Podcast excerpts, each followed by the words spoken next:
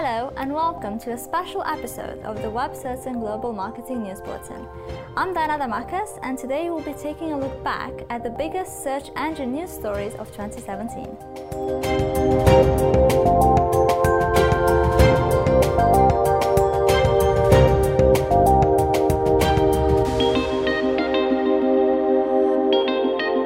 There have been several big regulatory news stories this year. In June, the EU finally finished its investigation into Google, concluding that the search engine was guilty of antitrust practices by unfairly giving higher rankings to its own Google shopping listings and demoting the rankings of competitors. Google was fined 2.4 billion euros and ordered to change its practices, resulting in the announcement in September that its Google Shopping service would operate as a separate company and be treated like any other external price comparison website. That was not the only legal trouble that Google found itself in this year. In April, Google was found guilty of abusing its power in the Russian smartphone market to unfairly dominate the country's search engine market. It had been blocking the installation of the Yandex search engine app on smartphones running its Android operating system. Google was fined 7.8 million US dollars and ordered to open up its Android platform and offer Russian Android users a choice of search engine on their mobile device. This will have a significant impact on how businesses can reach mobile users in Russia over the coming year. Another topic that we have seen a lot of this year has been speed. Throughout the year, Google has launched several new apps and services that are optimized for speed, aimed at countries with slow internet speeds.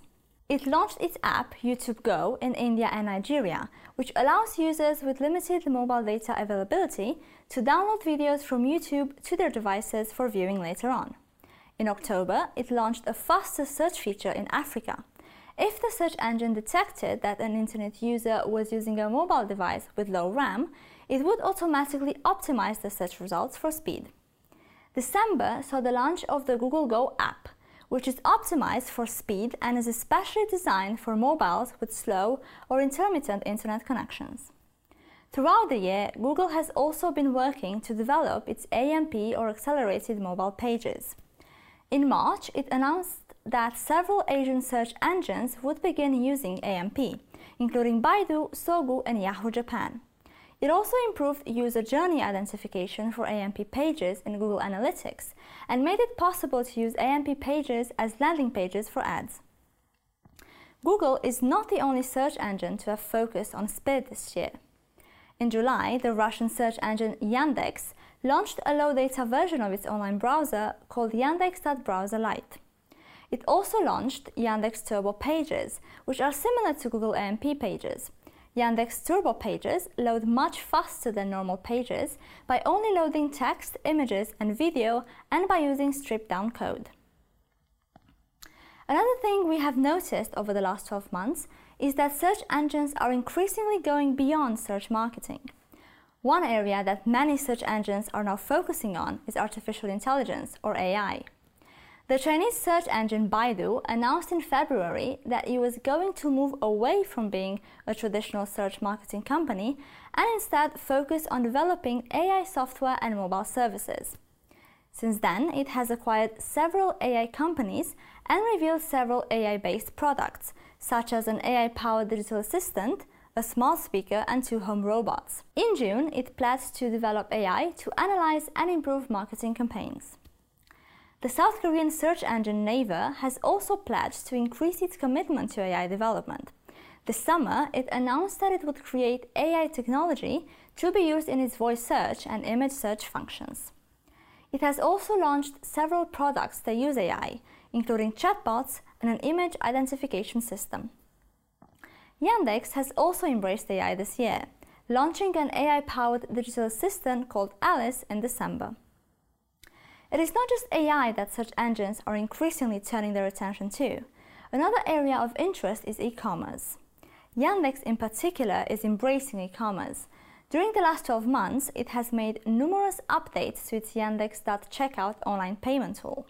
It now accepts Apple Pay as a form of payment and has partnered up with the global payments company Adyen, allowing Adyen retailers to accept Yandex.Checkout payment options. It also branched out into the field of chatbots, with Yandex.Checkout sellers becoming able to accept payments via chatbots on the Telegram app in June. There is perhaps no greater example of the diversification of search engines over the past year than Naver. Over the last 12 months, the South Korean search engine has launched a wide range of new services that go far beyond search marketing. It has launched a translation feature called Papago, a web browser called Naver Whale, and its own smart speaker called Naver Wave. It has also pledged to expand the amount of science and entertainment content on its website. It's not just its range of services that Naver is expanding either. In April, it announced that it is planning to expand geographically into Europe. When exactly this will happen remains to be seen. That's all from me today. Thanks for joining us and be sure to check out our free Catch-up TV service to view our full range of in-depth interviews with global digital marketing professionals, news, how-to videos and more. See you next time.